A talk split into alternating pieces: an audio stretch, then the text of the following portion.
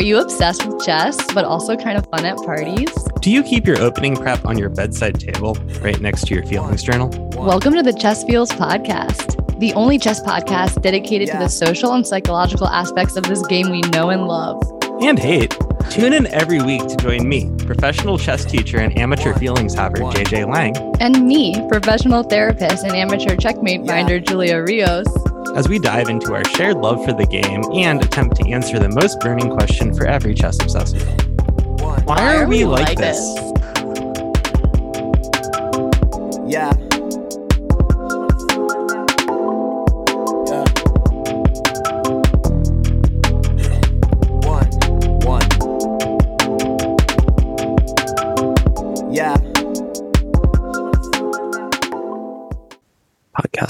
Podcast, podcast, podcast. Yeah. How do we start the podcast again? It's been so long, I can't remember. The podcast never stopped. It's like Hell's Kitchen. It's like on the continuation of Chess Feels podcast.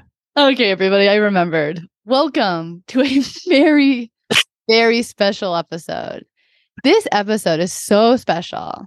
How special is she? Wait, so special that we've been planning it. When did we record the last one of these? I don't know, like eight months? We've been planning this for eight months. So it's a little premature. I was going there too. Welcome to part two of our most legendary episode of all time. Convince, Convince me. me. it's fine. We'll overlap it again. Convince me. Aren't you guys excited? They are. We've gotten almost 100 responses to our one tweet saying, What is your absolute most controversial but also brave chess opinion? Beautiful. Are you excited, JJ? I'm excited. I really am. A lot of people did not disappoint, but then a lot of people also just talked about openings. I think what makes this feel so exciting is that I haven't been on Twitter a ton this week and I actually haven't looked through all the responses. So you are going to be getting my very authentic, Raw dogging. raw dog reaction to the lunacy. You better have put everything though. The only one I missed was from the person who blocked the podcast afterwards. I love when the trash takes itself out. All right, let's dive in. Okay. So let's actually start there with a tweet from friend of the pod, Say Chess One. Oh, I love this. Great. Martin kicks us off on this beautiful winter morning, letting us know I don't understand the mittens thing. So, for those of you listening, we're coming to you from the past towards the tail end of what I believe is being called the mittens boom. Oh no, don't say that. That's so cringe. Uh, so I guess a lot of people liked playing the the cat that was just stockfish. Yeah. I mean, the chess speaks for itself. The numbers don't lie. Apparently, it is the most people who've ever been using chess.com because of this robot cat. And there's been so much commentary. A lot of people essentially say, I don't understand why this is so popular. I don't understand how this is the thing that kind of exploded chess meme culture. I actually think that this makes a lot of sense. So Yes, me too. Okay. so let's try to convince Martin. And maybe we approach this differently. But the thing that I have wanted to reply on Twitter a bunch and have just been too lazy, to me, part of what is making mittens so popular can almost be encapsulated by lolcats. It reminds me of Can I Has Cheeseburger. People just like cats on the internet. The idea of a chess genius villain who's also a sweet little cat named Mittens. It's irresistible. I understand why this appeals to the masses. Put a cat on the internet and people are going to click on it. Yeah, I, yeah. To me, it makes the most sense of most anything chess.com has done marketing wise, and I'm very happy to say that it's brilliant. And for people being like, "This doesn't make sense. How is this the thing that came through?" It's like makes perfect sense. There's a cat on it. Yeah, which doesn't make it super funny. Like it doesn't tickle me in a way. I will say though, the only reason I've played that insipid feline is because you were trying to make me play it. yeah. But to me, that was like the point of connection. It was like just a way to kind of socialize with my friends, right? Like, okay, let's do this thing together. It wasn't necessarily something that I was sitting around doing on my own. So what you're saying is you didn't want to play mittens, but if you had to hang out with your friends, you might as well be playing mittens. Yeah, if I had to, if I had to stream with Nate sack of shit Solon, we might as well take down this idiotic cat. I will say I do have an improvement to mittens. There is something that I thought would have made it funnier. Like uh, a sailor's hat. Oh no, no accessories. Okay, Um, tell me. They made the Elo for Mittens one. And I just didn't think that was very funny. I thought it would have been way funnier if Mittens Elo had been like 1100 and Mittens had been tucked into the lineup Oh. of the cats. Yeah, that would. Because it kind of tipped you off like, oh, this is weird. It comes at the Mhm. end. Mittens looks like a final boss. Elo won. It's not even a real Elo. Making Mittens Elo 1100 to me would have been fucking hilarious because people would have been actually pissed off. Like, why can't I beat this cat in the middle? I don't know. I'm completely sold. Oh, That's I'm how I completely would have sold. played it. I'm completely sold, or maybe toggling at strength. So for some people got the Oh, yeah. 1100 and some people got the 3000 and some people are, I can't beat this fucking cat. And then you have like random 1500s being like, really?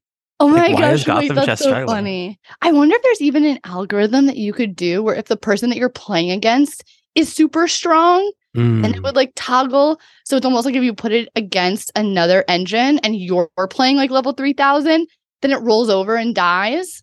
So then you think, oh, it's actually not that strong. I don't know. This doesn't make any sense. What a stupid No. idea. this is brilliant. Anyways, no, mittens, kill it. Sorry, Mittens. Peace out. Okay, a lot of people had opinions about castling. So starting with Nate Sack of Shit Solon, he says hashtag ban castling with a lowercase b and a capital C.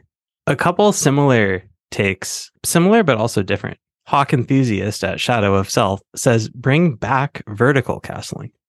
Can you explain that to me? I'm new Yeah. here.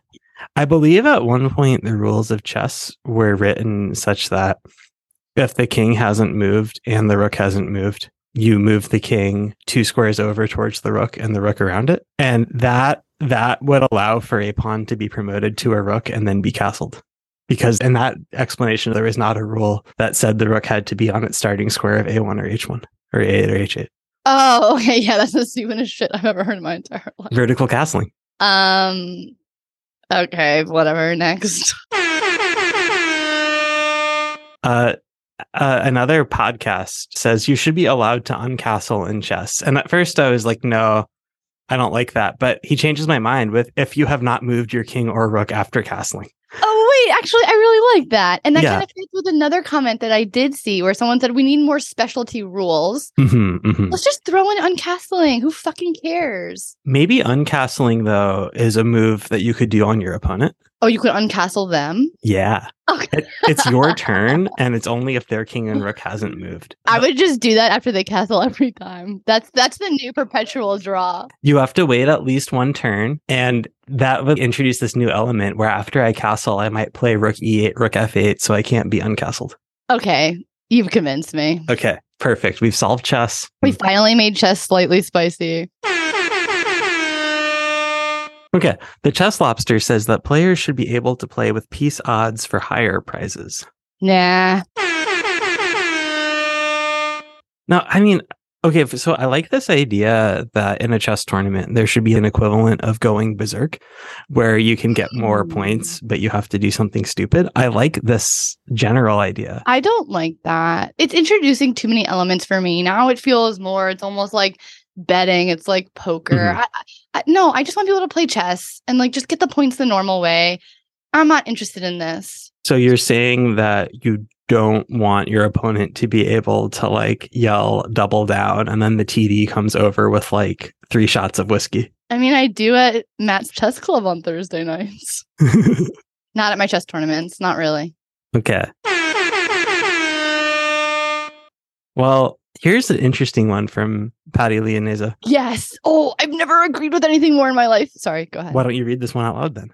Remove the touch move rule. Do you agree with that just because you want to remove all rules? no, I agree with that because it's so hard for me to not touch. All I ever want to do is touch. I talked about it on another pod of ours. How even when I'm playing with my friends, all I want to do is touch the pieces, and I am being discriminated against for my neurodivergence, whereas I should be celebrated. There should be like an ADHD accommodation. You know how you can get like a 504 or an IEP?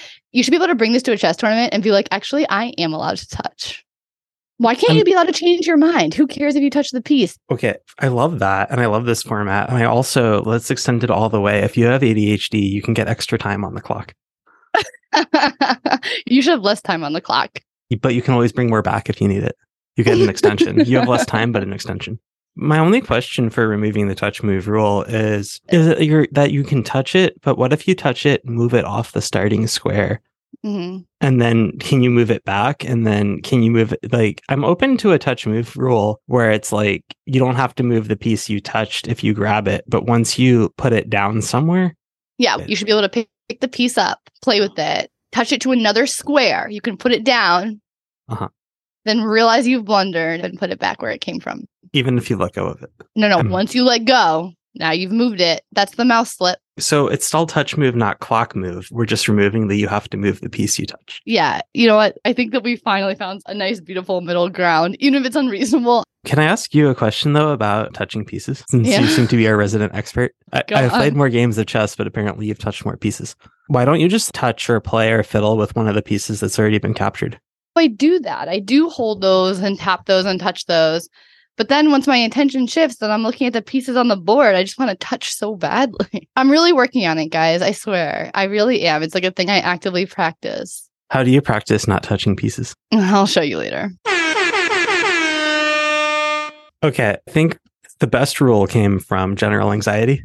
Deodorant should be mandatory at all over the board tournaments. Yes. Convince me otherwise. Okay, I'll play the villain. Oh, hell yeah. Let's go. I think this is similar to your ableism complaint from earlier. I think forcing people into unfamiliar, uncomfortable situations is a huge disadvantage for the disheveled among us. Like, what if it turns out one of these guys, and it is a guy, is allergic to deodorant or something, and they start having a reaction during the game? I think that you're just putting people at an unfair disadvantage because they're used to stinking Yeah. up. And they picked out this game because it's a safe space for them to be stinky. Why does this have to be their safe space? Why can't they do that in the privacy of their own homes? Believe me, most of the year they do. Unfortunately, JJ, we have a serious problem in which I have also flip flopped to the no side instantaneously, but with a different argument. Let's hear it. I, I could really argue no because I think for some people who really struggle with things like body odor, sometimes actually deodorant doesn't help. You're like masking, you're adding on a different smell to a very bad smell. And this is a deeper problem that needs to be addressed with overall long term hygiene, maybe Mm. diet. There's too many factors. I'm not even convinced that deodorant could actually solve this problem. Okay, you've convinced me, and now I flip flop back to a yes. Um, Mandatory full on spa treatments for all players before the tournament starts. I want Yeah, everyone ma- smelling like a cucumber melon. Mandatory showers. You have to somehow prove Group showers. You have to let the TD watch the night before. there has to be a live stream. We need to see everyone stepping into the shower and using the products. Oh, Julia, it's not the night before. It's five minutes before each game, and there's like a full body search before to make sure that you don't have any beads. We said no beads. Did we did we agree to that? Bingo, bango, bongo. There should be no check rule. If you blunder your king, that's on you. And if you castle across a square where you would have been in check, you can lose your king en passant. Oh, I love this. I actually love this. Yeah, it's sudden death chess. You miss the check, that's it. Game over. You're dead. That's how real life works. I don't know. I think there's something about seeing kids get so excited because they've captured the king Yeah. too many times where it's like, no, this really does cheapen the game. That's just stupid. That's just not how chess works. So I can't even joke around it because I've had to spend too much time with children, unlike Julia, who's never met a child. But here's the version that I do love. Sometimes I'm doing fast tactics online, like puzzle rushes, and I click to make a move only to realize that I missed that I was in check. I should get that wrong. yeah. If I was trying to make a move before I realized I was in check, I should get that wrong. Okay, yeah. I totally agree with that. 100% on board, convinced. But you said that you think that this idea of like a sudden death, blunder, checkmate is Mhm. stupid. Mhm. That's not how chess works. Mhm. I mean, I think I think what makes it stupid is, I guess, sure, if you want to have as an element of intrigue at high level chess tournaments, that if they leave their king in check, they can get taken, and that is how like a world championship game could be lost. Okay, cool. Is that that different than how in the last world championship match they had no increment, so theoretically somebody could flag before move forty? Maybe not. And if that like suspense is exciting to you, okay, go for it. But at lower levels, I think there is something to be said for having to actually work to win a game of chess, even if you're up a fuck ton of material, versus your opponent also oh, sucks Okay, at yeah. chess. So they're just leaving their king in check and you can win, even though you don't know how to mate with two rooks and a queen against a lone king. Okay, yeah, I think that- that is actually pretty convincing. I wonder if this could fit into something very specific, like a sudden death chess tournament. It's all blitz and shit can go wild. Oh, yeah. Yeah. Honestly, now I'm coming around. Maybe like at the master level plus, it should be sudden death rules. Wait, oh, and then also, JJ, that could be the tournament where you can double down and you can get the three shots and you can get more elo. What would we call such a tournament? Chess boxing. no, ew. Oh, God, did anyone comment about chess boxing? You better believe it. First of all, JJ's convinced me we're keeping checks. Sorry. And maybe what we should be doing at that double down tournament, if you leave your king in check, you have to take a shot. oh my god, I would play this. Oh, here it is. Perfect. Um, yeah, I just agree with this from Reda Natse. Chess boxing must be to the death Squid Game style. Okay, uh, think of it like this. If you have 250 people who want to go chess boxing, only one of them lives by the end of the week. Uh, okay, how do we feel about chess boxing? Do we like Yeah. it? Do we care? Are we interested?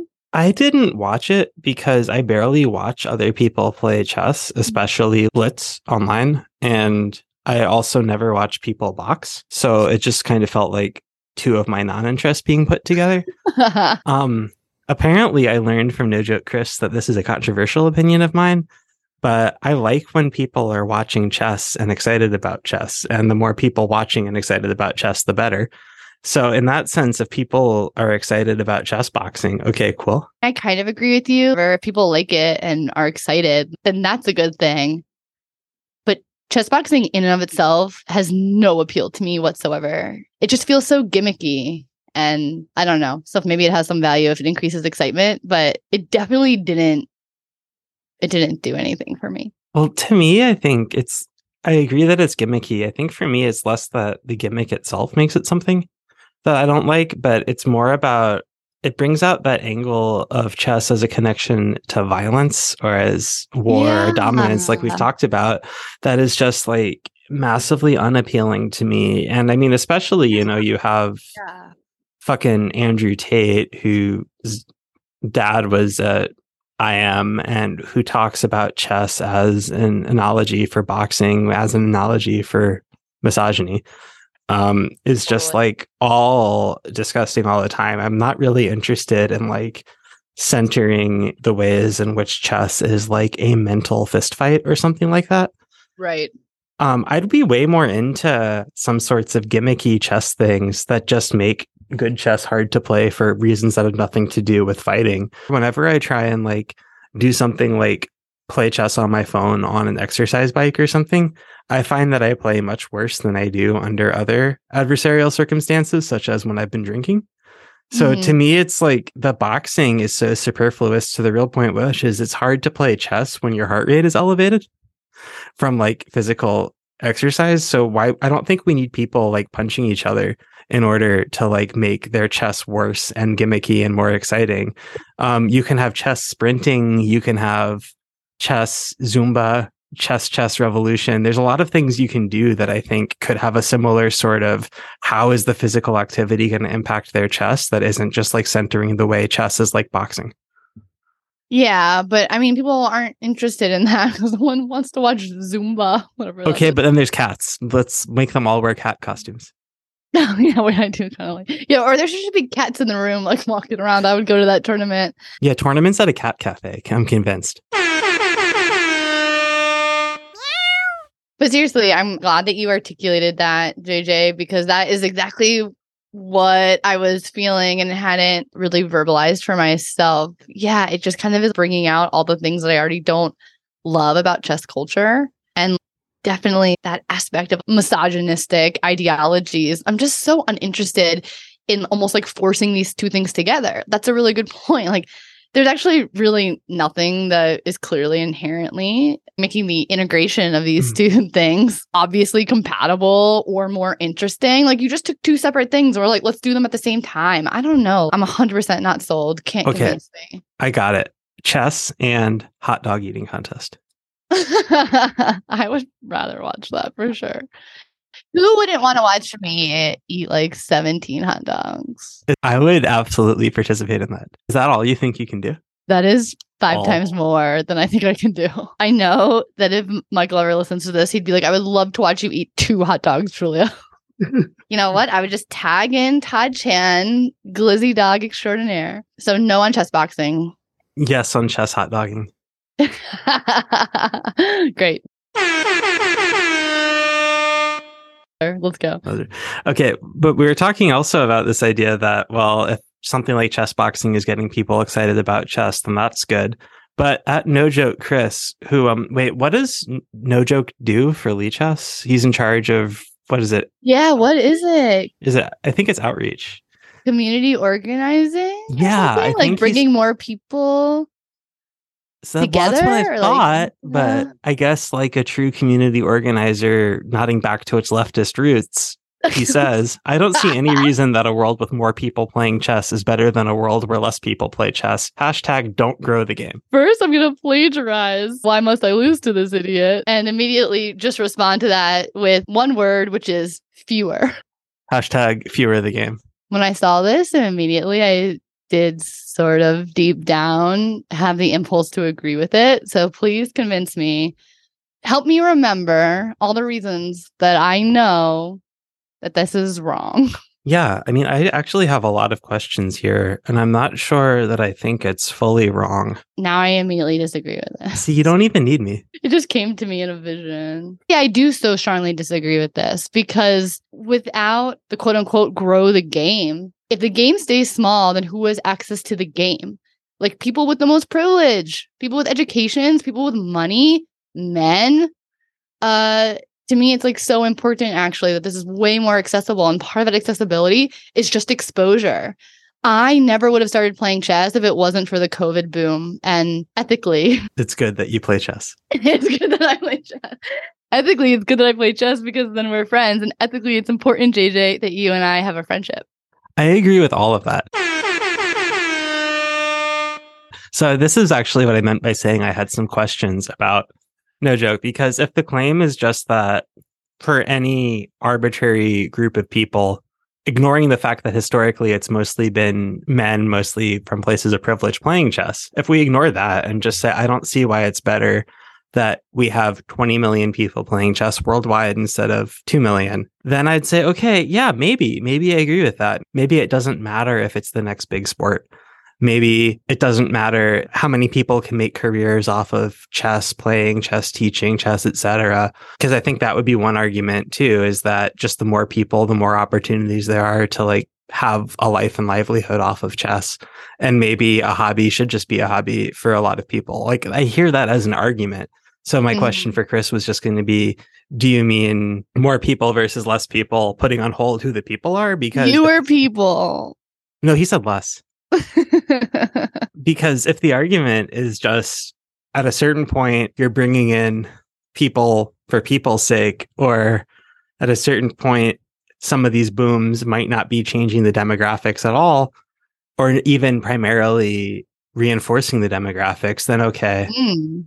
and that could be that could be another question is and, and that's a hard one too you know like having you could double the amount of women who are interested in chess while proportionally bringing in a fuck ton more men than than women through that boom but i still think having more exposure is just a good thing Yeah, I don't think it ever goes that way. Whenever you have a bottleneck, whenever there's limited access, who ends up in the in group? Do you understand what I'm trying to say? Did oh completely completely so better than me? I, I was thinking that like the version of this I would almost agree with would be one where chess was a small exclusionary activity on the margins that was pretty much exclusively played by like women, minorities, queer people, etc. Um, and then but those things never explode. Those things never get a boom. Like honestly, I Oh, feel right. like there's almost a societal distaste for things that women or minorities enjoy, and we call those things basic, okay, and they fall down the opposite direction of the pipeline. slight disagree. The alternative is they get totally hijacked and commodified. You're totally right. That also happens. Like, but otherwise, it is what you happens. But I was going to say, yeah, a world where chess isn't popular, but part of why it's not popular is because the people who are playing chess are cool as shit. Mhm. Yeah, okay, that is better than just chess being mainstream, or at least it's not worse. But looking at the history of chess, if chess is not popular, who's going to be playing it? It's not the people on the margins who are cool as shit. Yeah, for sure. Okay. I think we've solved that one. Here's a juicy one. From someone who definitely understood the assignment of what is your most controversial chess opinion. Yeah, like I actually did understand the assignment though, not sarcastically. This guy, Neil Bruce. Hi, Neil. Welcome. Welcome to the Chess Feels podcast. Neil says, You don't need a human chess coach to get better at chess today.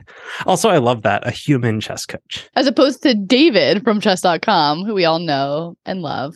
Oh my God. We're going to have to censor his name. Pseudo guy. Yeah. Also, because this this is a quote that needed an also. He this wasn't controversial yet. You don't need a human chess coach. Also, over the next 30 years, human chess coaches will be phased out by technology just like telephone operators did in the 1930s. Uh the 1930s. What a decade. I'm really glad that he brought that up. Do you think there were other reasons people were losing jobs in the 1930s? Nothing that comes to mind. First, can we debate was this serious or was this a joke? I think it's serious. When I saw this, I actually couldn't tell if Neil was trying to be satirical. Get serious. Oh my god, it can't be. I can tell fine. you, I, I'll, I'll, I can give my best impression of why somebody would think this, but I do genuinely believe he's serious. Okay, great. Do your impression, and then we'll talk about why this is probably not the most uh, accurate take. Okay, that sounds great, but I would love to actually hear your snap reaction first. Yeah, there's not one part of this tweet that I agree with, even slightly. How can we even pretend to indulge in this argument? How many conversations have we had around this idea that engines cannot replace a coach? We have built some of the strongest engines. We know what the lines are. And none of those things can actually tell you what are the parts of your game that are going wrong and and where are the missteps in your thinking. I also think that there's something so important about the humanity of working with a chess coach that can actually really explore those layers of cognition and the thought and those processes beyond what move did you click. There are so many things happening beyond literally just what are the moves being played on the board that I don't really understand how you're going to argue that AI or technology could capture. I also really love that someone pointed out and commented, what about this idea of accountability and the idea that when we're working with a person, there's also something about that relationship that motivates us, that keeps us invested in the game? Like, what about all those social components of chess? There's so much lost. This is the most reductive thing incorrectly that I've seen in a long time. I wish I could articulate myself better right now. I have more to say about it. I'm not doing a very good job, but Julia, that was perfect. However, as perfect as it was, it was also flawed because it was biased, because you're speaking from the perspective of a human being. So to get hear True. the other side, I just asked ChatGPT, can computers do a better job at teaching chess than humans? And Mm. it says, yes, computers can do a better job at teaching chess than humans because they can analyze large amounts of data and make highly accurate predictions. They can also Mm. play chess at a much higher level than most humans and can provide detailed analysis of a person's game to help them improve. Additionally, computer programs can adjust to an individual skill level and provide customized lessons and exercises. However, computers cannot. lack the ability to provide feedback and guidance based on the student's emotions and physicality, which humans can do. So it agrees with you, but I think it, you kind of downplayed that they can play chess better than most humans. But uh, why can't we just so instantly shit on that? Then, if you have a human chess coach, they have access to technology. So now they can use that to analyze the data, to look at your chess moves. They can turn an engine on, and then they can also, you know, individualize, customize, and really bring in the nuance of a human being that is capable of different layers of thought and emotional expression. I mean, I completely agree with that. I'm a human and a computer because I'm a human who has a computer. Fuck you, David.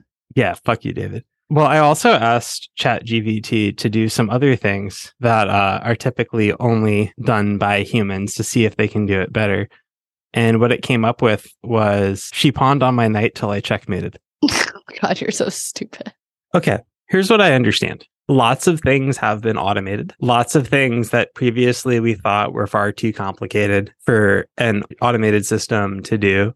We've developed automated systems that can do. Sure. Why can't something like teaching chess be one of those? And maybe at a certain level, I can see a world, I don't know how far how far off it is, where especially for beginners, if you get a hundred exercises wrong, or if you do 100 exercises and you get a lot of them wrong, it might be able to figure out, oh, okay, of the ones you're getting wrong, a lot of people around your level get things wrong when they don't look at every check. Here's one where you got it right when there's only one check to consider, you got it wrong when there is another check, and can kind of tell you probabilistically you need to look for checks. I believe we could create neural nets that can not only tell you you made the wrong move, but figure out what was it based on your skill level and the features of this particular position what you probably did wrong and what your mistakes were. And I, I could see that being really exciting. And I believe in that for sure. But I want to even put on hold the stuff about emotions, where even Chat GPT agrees with you that humans can be good at that. And I just don't think that chess is clear enough to where the more abstract decision making can be taught, let alone articulated by AI. So telling somebody, here's why you made this concrete mistake or this these are the things you should be doing to fix those concrete mistakes okay yeah maybe that could eventually be outsourced okay cool now you don't need someone who knows how to play chess at every school after school program because a robot can do that and now you have chess in every school and it's a lot cheaper and easier and more accessible okay awesome that's not going to be what happens but i like that idea I know, but yeah, no one's going to like it because No but all their like teachers it. but maybe all their teachers are going to be robots great. Then why Mhm. can't we expand that? And why don't we teach everything with a robot? All of the reasons that you feel that aversion to your second grader going to an elementary school and being taught by AI, all the reasons that we kind of intuitively know that something is going to be lost there, that something is problematic with that, would also apply to chess. And if you need me to explain that and really break that down, we we can do that. But don't we all kind of have that gut reaction and understand why that's problematic?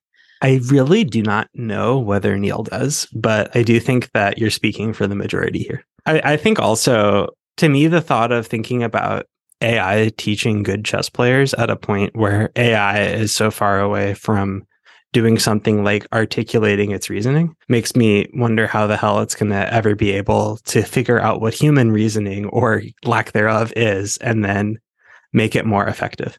Yeah, and I was trying to sort of get at how there are all of these just almost infinitely complicated aspects of human cognition and layers of thought that are going to get lost when we are trying to use something reductive like an algorithm. And I guess we could have another sort of theoretical conversation about could AI ever get advanced enough and more complicated enough that it could start to capture some of those things. Um, and that's why I wanted to add in the additional point that there's something so important about that humanity in teaching beyond just the ability to communicate Mm. abstract thought. Yeah, yeah, completely. And and and I think there, yeah, because uh, the AI might have a perfect picture of like your pros and cons, your strengths and weaknesses as a chess player, but might not get from that anything like the insight into your psychology for understanding what situations bring out these strengths versus weaknesses based on who you are as a human being Totally. similar point from at Upsonics. The best investment a player can make is a coach. oh my god, I just totally agree. And I and I just want to add to this conversation also like my own experience of I spent a lot of time learning chess and doing everything on my own. Mm-hmm. And mm-hmm. there's so much you can do. I actually think it would have been a big mistake for me to get excited about chess day one of the pandemic and be like, great, I'm getting a chess coach. That actually probably would have been a waste. There's such a steep learning curve, and there is so much you can do without a coach. And then I definitely hit the point where it's almost like if I just keep doing more of what I've been doing and what I'm almost capable of knowing there is for me to do, I wasn't getting any better. I Mhm. really needed that outside perspective of someone to say, hey, you don't know what you don't know. There are flaws in your thinking that you can't even comprehend. So you wouldn't even be able to use the available technology to get better in this way. So let me tell you what those things are. And then I got a chess coach. I got the cheapest one I could find. I literally just went for the bottom of the barrel. Like, let me just get anything out there. And that person actually was able to help me a little bit. And his name was Nigel Short. and the horse's name was Friday. And I think what somebody like Neil would say to that is yes, and that all sounds wonderful. All I'm saying is that in 30 years, technology will be at the point where it will be able to figure out what you don't know and what you need to see to know it. And what I hear you saying is no, some of it was actually the connection with another human being showing me these things. And it wasn't just that. There is technology that was showing me the most perfectly curated examples. Yeah, 1 million percent. I do think it's an interesting thought experiment to say something similar. Like, could AI replace therapy? What I do and come up with the perfect things to say. Um, and I've never felt more confidently in my life. Not a fucking chance. Not a chance. And if they can't replace therapy, then what chance do they have for something like chess? Yeah, I know. Something so rich and evocative. A beautiful expression of all that it means to be human. I think that the closest one or one analogy I was thinking would be how algorithms have gotten really good in things like music or YouTube videos or something. And the more it knows about you and your habits, the more the algorithm is able to predict other things that you'll like or find interesting, etc. And I, I totally think there's a lot of room for that sort of algorithm when it comes to giving you games to study. And quote unquote suggesting you games based on your likes, but also your playing style and being like, review these next, focus on these themes. I could totally see that being something within the realm of an algorithm, but also much like the algorithms for things like Spotify, A, they'll be wrong sometimes, but B, a lot of the way they work, and I know we've talked about this before, isn't by actually predicting your tastes and helping them grow, but by kind of shrinking them into the most atomized thing and which is probably why you'll end up you know oh you're a sacrificial player. So here's yet another batch of a thousand games with brilliant sacrifices because it's easier to run a search for games that win with a sacrifice than it is to talk about the nuances of why not every tal like sacrifice is worth playing. And so i think that's one risk and that also goes back to the first thing julia said which was really the only point that needed to be made which was chess coaches will have computers too so isn't it more about using the technology than having it? Like if I had a search algorithm where I could put in all the input, all the data of my students' games and have it suggest which of all the millions of games that have been played and an opening they play with a theme that I want to talk about that reach an end game. These are the ones that best track their playing style. If an algorithm could show me that, that's amazing. And then I could pick which of those I actually agree with that on, and I could pick which of those I think would be the the ones that would make the most sense pedagogically. But that would cut down my workload astronomically and make me a much better teacher much like I'm a much better teacher when I have access to a database to find all these games versus when all I have are whatever chess books I have or whatever games I memorize. Like technology will make you a better coach, but that's very different than saying it can just replace it. Exactly. The enormous number of factors that are going to play a really important role in what makes someone a better chess player. I mean, it's like I almost can't even begin to express how complicated something like that might be. So when we're thinking about things like motivation, what keeps someone coming back? We already kind of touched on the emotional components, the social components.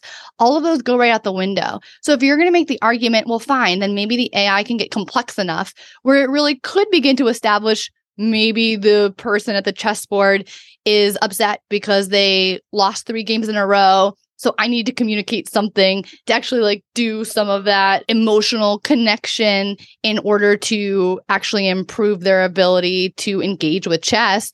We can add all these different layers of complication, but essentially you're saying I'm just trying to get the AI closer and closer to being a human being. Okay, well we already have one mm. of those. We have a lot of those. We have billions. And and, and if you think that you can replicate that with the machine, well, good luck. And if you have something that's the perfect replica, then you've just made a human with a computer, and we already have that. So I'm just not interested. Do you? I have one more thought, but do you want to move on? No, I always want to hear your thought. Another way of reading Mr. Bruce is the first thing he says is you don't need a human chess coach to get better at chess. Okay, sure, but that's compatible with a human chess coach helping you get much better much faster. The other part, over the next 30 years, human human chess coaches will be phased out by technology. Not Okay. a chance. I'm sorry. I just had the reaction all over again. Okay, so here's here's what I'm thinking of. I don't think Neil has any judgment over whether this is good or bad, or maybe he actually thinks this is good. But here's a different claim. Over the next 30 years, human chess coaches will be phased out by technology. It's a bad thing, but it's going to happen because there's just going to be oh. su- uh, such a proliferation of good enough, acceptable enough AI based coaching programs that hiring a chess coach will be a super luxury. I was thinking about this because of the analogy I was just drawing with like algorithms for music. You don't really have radio DJs anymore. You barely have, you know, people making playlist mixes, etc. Not because they're not way better at curating stuff that's really personal, thoughtful, and original than the algorithm is, but because the algorithm does a good enough job for most people who don't really care about it being the best possible thing that it's very hard to get a job and justify hiring somebody to curate music for your radio station that's mostly being used as background noise. Okay, I, I hear you. And yes, maybe for most people in a lot of contexts. But my initial reaction just from my own experience is like, sure, but who who that actually likes music, Mhm. maybe more than the average person, but who that actually loves music is just happy with the algorithm and the curation. I mean, who hasn't gotten so sick of something like Pandora? No one uses that anymore. Even Spotify, which has great algorithms for discovering music, great. But who doesn't supplement that with talking to their friends about music, making their own playlist, discovering music on their own? Yeah, but you're talking about the the real the real music heads. Yeah. Yeah, totally. So, I mean, fine. I agree that things are moving towards automation and things are going in that direction, maybe in ways that are good ways. Like I, I discover a lot more music because those algorithms exist. But it's kind of what we were speaking to in the context of chess. This difference between using those in a synergistic way or in a supplementary way versus saying this will make something totally obsolete and it will phase out the human role. So, just one example I'll give is I don't know anyone who's had a wedding where they said, Great, I'm, I'm going to use technology and Google and get a wedding playlist. There's really something about having a DJ who can read the room, who can feel the energy, and who can make those subtle distinctions and kind of get a feel for, like, okay, what are people liking more of, less of, changing the volume based on what's going on. There's so many different layers that come from having a human DJ. So I understand what you're saying. There's all these contexts where, like, actually it is shifting in that direction, but I'm just going to continue to argue there's also contexts in which having that person in the room makes such an astronomical difference. Yeah. Oh, and I, to be clear, I agree with you that it makes a difference. And so that's why the point I was trying to make was that as the technology becomes more and more common, there, even though it still makes a difference and can make such a difference, there might end up being fewer contexts where people splurge for it or fewer contexts where there are like Mm, what like sure. how many how many like there might be more people really into chess that are phrasing things exactly the way Neil did here. You don't need a human chess coach to get better at chess. Okay. But he's not even talking about getting better. Yeah, that's already true. That's true, but like, okay, but do you need a human chess coach to figure out what your ceiling is? Do you need a human chess coach to have as much fun as you can, to connect, to be held accountable, all these things? He's literally just framing, looking at it from this point of if I want to get better, I don't need to pay a human being. And what scares me is just how many people might have this similar reaction of, yeah, my demand with my dollar is just for something that gets me better. And the more better it can get me without having to make me vulnerable and accountable to another human being, the better. And the more of that ha- that happens, the harder it is to make a career out of being a chess coach without suddenly only being able to play weddings because it's the only remaining context where people care about having a DJ in the room to mix metaphors. I'm not saying this is good. I'm saying this is extremely bad. I'm just saying the more people there are who don't care enough but still like the idea of getting better at chess, the more demand there will be for this kind of AI coaching. I totally agree with that. And I can see the ways that that's happening in our social landscape and in our culture today in areas with chess or even outside of chess.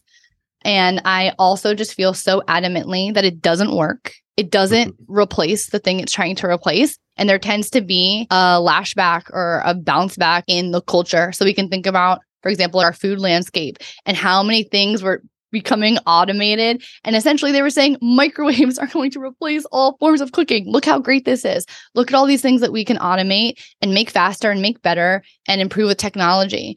And then over and over again, in more recent history, I think we really are seeing almost this counterculture and a real emphasis of like, hey, actually, these traditional practices, the slow way of doing things, this very humane way of doing things has a lot of advantages that we've totally overlooked by trying to automate. So I think that that is a broader phenomenon that will also appear in the chess space. I agree. Segue on the slow way of doing things. OSU Marco says Blitz and Bullet aren't real chess. Of course they are. What about the slow way of doing things? It is slow. Bullet is slow. He didn't say hyper bullet. Hyper bullet's not chess. okay, good. You're gonna tell me two minute chess isn't slow as fuck? Nah, that's slow enough.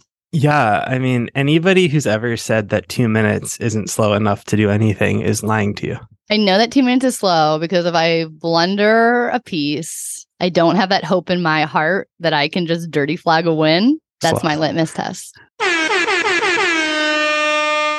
Friend of the pod, Kenneth, says that we should scrap separate rapid blitz and classical ratings. We should just all have one rating and one champion too while we're at it. That's hilarious, but idiotic.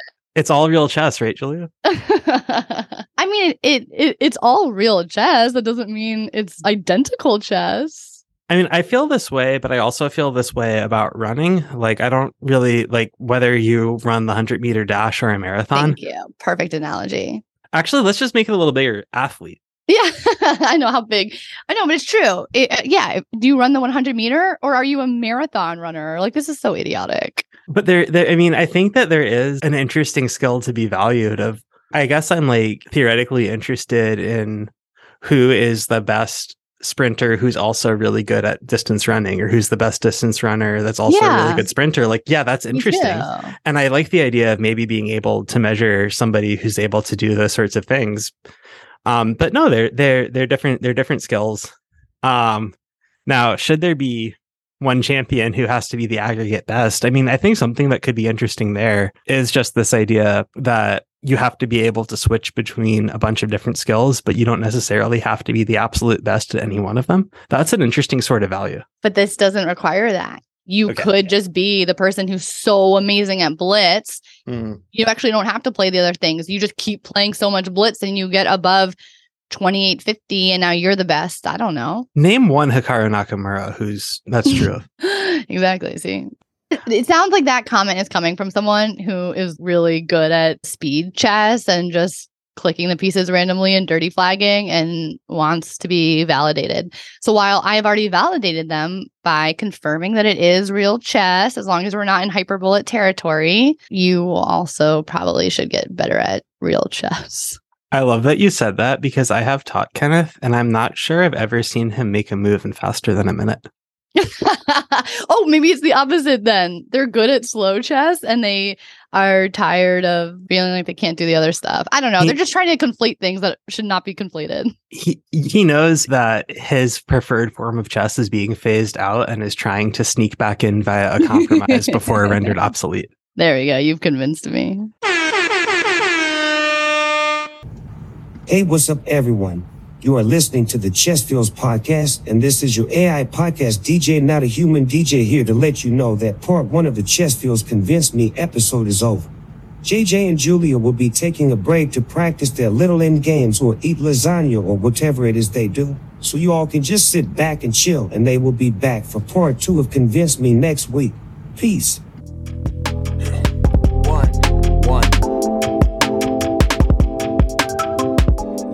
As always, thank you for letting us take you into this deep dark forest. Where two plus two equals five, and the path leading out is only wide enough for listeners like you.